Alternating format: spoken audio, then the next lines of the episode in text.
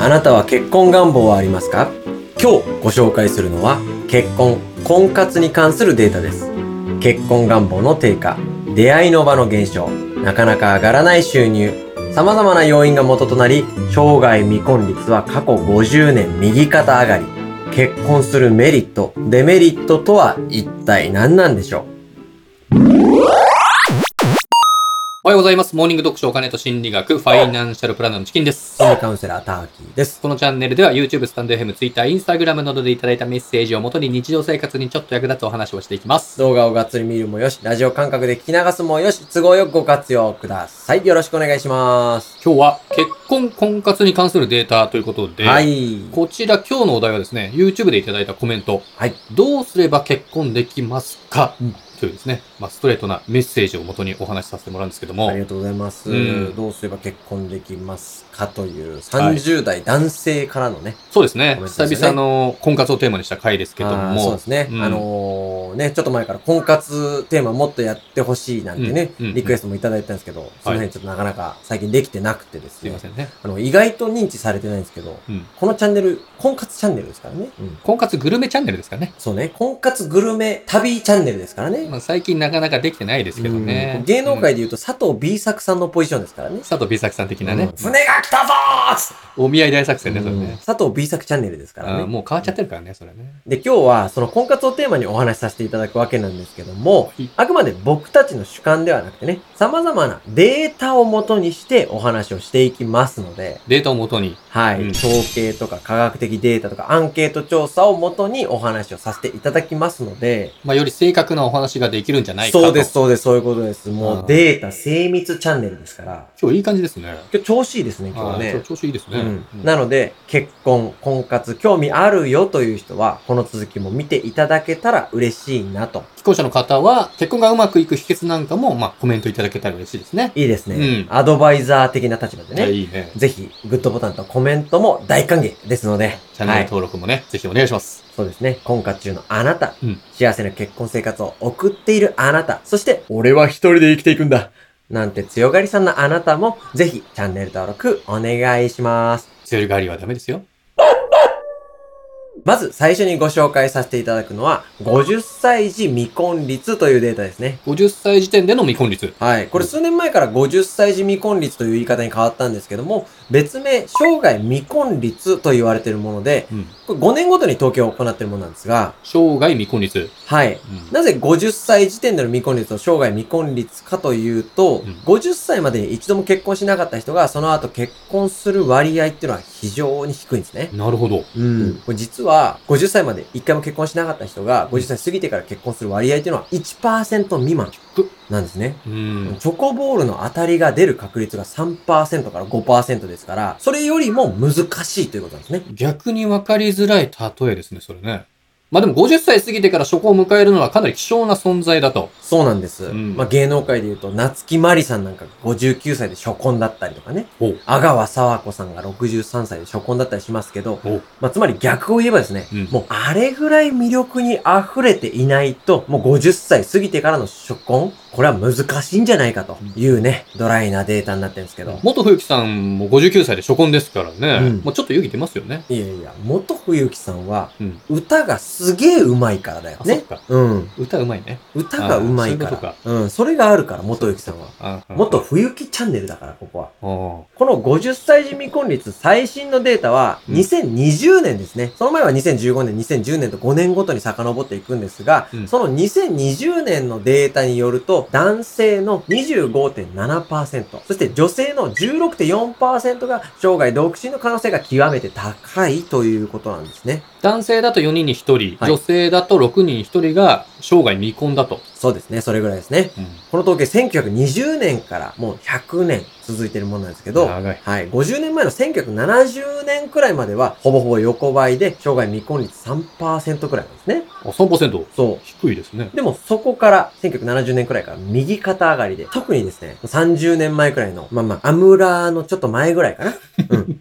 1990年くらいからは、若くあないの、。浜ちゃんがめっちゃ歌ってたちょっと前ぐらいからかな。若くなうんいそれ。。 1990年くらいからは、ぐいぐい、ぐいぐい伸びて、うん。この30年間での未婚の人の割合っていうのは、男性で約5倍、すごいね。はい。女性でも約4倍くらいまで増えてますよ、と。独身の人が増えてると。うん。これちなみに、うんなんで男女で10%近く差があるんですかねお、男性がね、結婚する相手は基本的に女性じゃないですか。はいはい、はだっい。たらね、同じくらいのパーセンテージになるのが普通だと思うんですけども、おいい質問ですね。池上さんですかそれはですね、ちょっと原因を説明させてもらうと、うん男女の出生性別比の違いですね。出生性別比。はい。あ、この、これ日本に限らずなんですけど、全世界的に、あの、男の子の方が実は生まれる割合って多くて、出生性別比は必ず男児の方が5%程度多いということなんですね。男の子が生まれるか女の子が生まれるかっていう。はいこう。あの、総人口だと女性の方が多いのでうん、これなんでって思う方が多いと思うんですけど、女性の方が寿命が長いですから、あそうなんです。そういうことなんです。うん生まれてくる割合としては男の方の方が多いとうん。いうことなんですねほう。そして、再婚率。これに関しても男性の方が多いということで、まあ、要するに女性が初婚の場合でも男性が再婚という場合が結構あるよと。うん。うん。逆もあるとは思うんですけど、男性が再婚の場合のが多いと。うんはい。結婚自体の総回数同じでも、その中で複数回結婚している男性もいれば、一回も結婚していない男性もいるよということなんですね。なるほど。うん。じゃあ、生涯独身男性のライバルは、うんバツイチ男性とか、うんバツ2男性になることも大いにあるわけですね。そうなんですよ。あーまあ、とにかく男性も女性も30年前から独身が急激に増えていると。そういうことなんですね。うんで、これ原因、要因は、まあいろいろ様々あると思うんですけど、一番の要因は、間違いなく、お見合い結婚の減少だと思うんですよ。お見合い結婚ね。うん確かに確かに。昔って、僕たちもおじいちゃんおばあちゃんとかね、まあもしくは父親母親世代でも、お見合いの人でちょいちょいね、お見合い結婚したよってちょいちょい聞いたと思うんですよ。聞きましたね。はい今はもうお見合いでってあんまり周りで聞かないですかね。そうまあん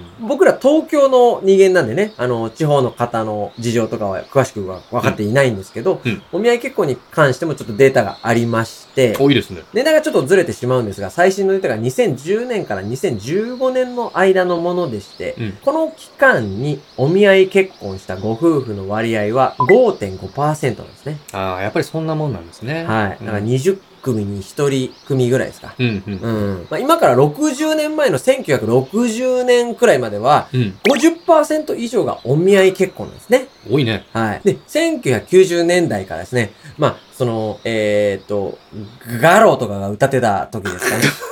はい。じゃ、何それ。そうですね。あの、ググローブとかが出るちょっと前ぐらいですか ね。はいわかるのかな、それ。 1990年代からお見合い結婚の割合が1割を切って、まあ、現在の5%に至ると。あじゃあやっぱりターゲーさんの言う通り、うんお見合い結婚の割合とうん未婚率が、こう、反比例しちゃってる感じになっちゃってるんですね。そうなんですうんうんうんよ。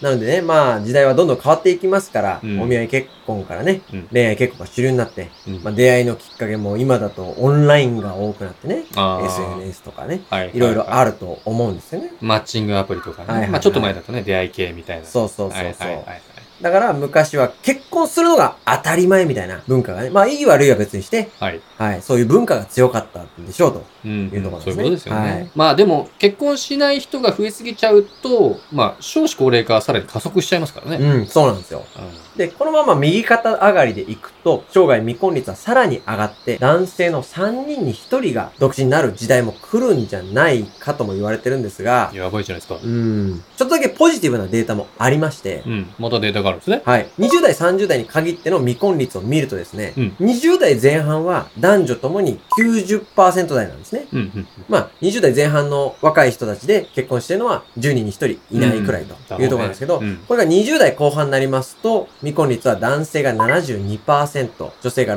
62%で、30代前半になりますと、未婚率は男性が47%、女性が35%、30代後半になると男性が34%、女性が23%というデータがあるんですが、はい。このデータに関して言えば、2010年から2020年までの10年間で、この数字はほぼ横ばいになってますので、うんまあ、生涯未婚率も、まあ、いずれはこれ以上はもう上がらなくなってくるんじゃないかとうんうんうん。いうね、あの推測もできるんですよ。なるほど、うん今の若い人たちもいずれはね、50歳になるわけですから、うんまあ横ばいだから、まあいわゆるこの辺で高止まりな感じはあるんじゃないかと。そういうことなんです。ほうほうほうで、最後に、都道府県別の未婚率というものをご紹介させていただきます。うん。男性、女性に分けてご紹介させていただきますと、これ2020年のデータなんですけど、うん男性から未婚率1位はですね、はい岩手県の28.9%、うん。 2位が青森県の28.4%、3位が同率で秋田県と埼玉県ですね。これが28.1%で、5位が高知県の28.0%ですね。ああ、東北が上位3つを独占してると。そうですね。まあただ、ちょっとすごい、ちょっとの差ですし、調査する年によっても若干順位変わったりしますから、まあそこまでね、あの、1、2だって細かく気にする必要はないかなとは思うんですけど、ちなみに未婚率低い都道府県はどこなんですかはい、これ男性だと滋賀県の21%というのが未婚率が一番低い都道府県になりますね。あー。1位の岩手と8%くらい違うから、そうなると結構変わってきますよね。そうですね。だから、うんトップとビリでは結構変わってきますよね。そうか違はうねい。うん次に、女性の都道府県別未婚率。はいこれ1位が高知県の20.3%、うん2位が東京都の20.1%、3位が北海道の19.2%、4位が大阪府の18.5%、5位が京都府の18.4%ということで、うんこれもちなみに未婚率が一番低かったのは11.6%の福井県と独身の方が一番多かったのは、岩手の男性と高知の女性で、はい滋賀の男性と福井の女性に一番独身が少ないと。そういうことになりますね。うん。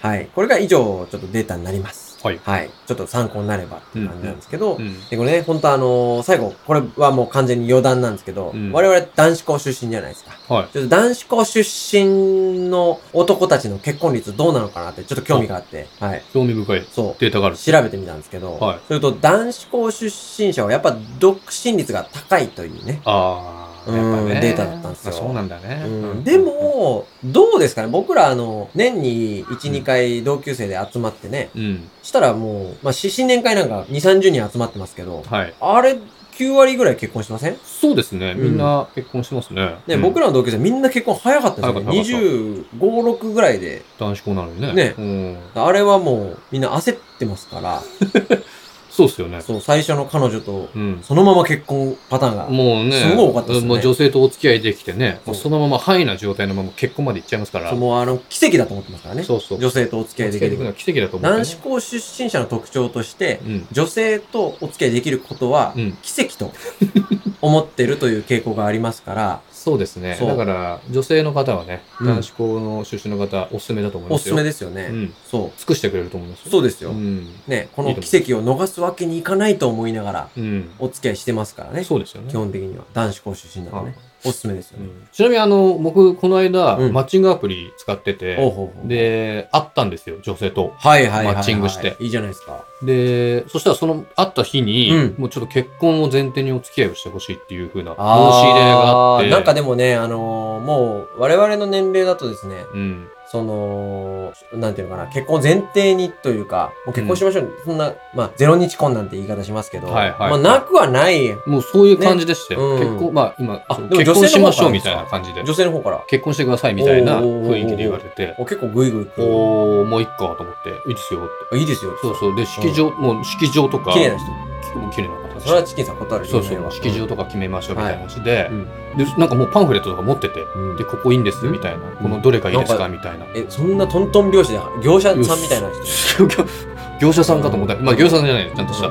ちゃんとした人。そうそうそう。で、じゃあ、おーいいですね、みたいな。ここおすすめなんです。あ、じゃあここにしましょうか、みたいな。あ、綺す麗なごい、すごいですね。はい大じ丈夫でゃあもすう、かもうや決めましょうみたいな話になって、うんうんで私の方から、あの、ちょっと、式場の方に問い合わせしておきますんで、ちょっと一旦、あの、仮、すごい、前テキパキした払女い、そ性うそでうすね前払いでう100万円必要だから、んうん一旦ちょっと払ってきますんで、ちょっと50万だけ半分ずつちょっと出しましょうみたいな感じで、一旦私に50万振り込んでもらえますかって言われて、うんあ、いいですよ、つって、うんその日に、あの、A- ATM 行って、うん一緒にね、で、50万振り込んで、んはい、したと。はうん。で、どうなのい。だから結婚する感じですね。まあ今、まあ連絡はつかないんですけど、 今今のところね。さ、詐欺にやっちゃったのいや、詐欺じゃないです。だからこういうのもあれですよね。うんこの未婚率っていうか、この率に私も入るんですよね。結婚した人としてカウントあ、してそほうそしういと。そうそう、そうですよね。うん。いやいやいや、犯罪率に含まれます。チャンネル登録お願いします。ご質問、ご相談、ご要望、何でもコメントください。 Twitter、Instagram でも受け付けてます。それでは。さよなら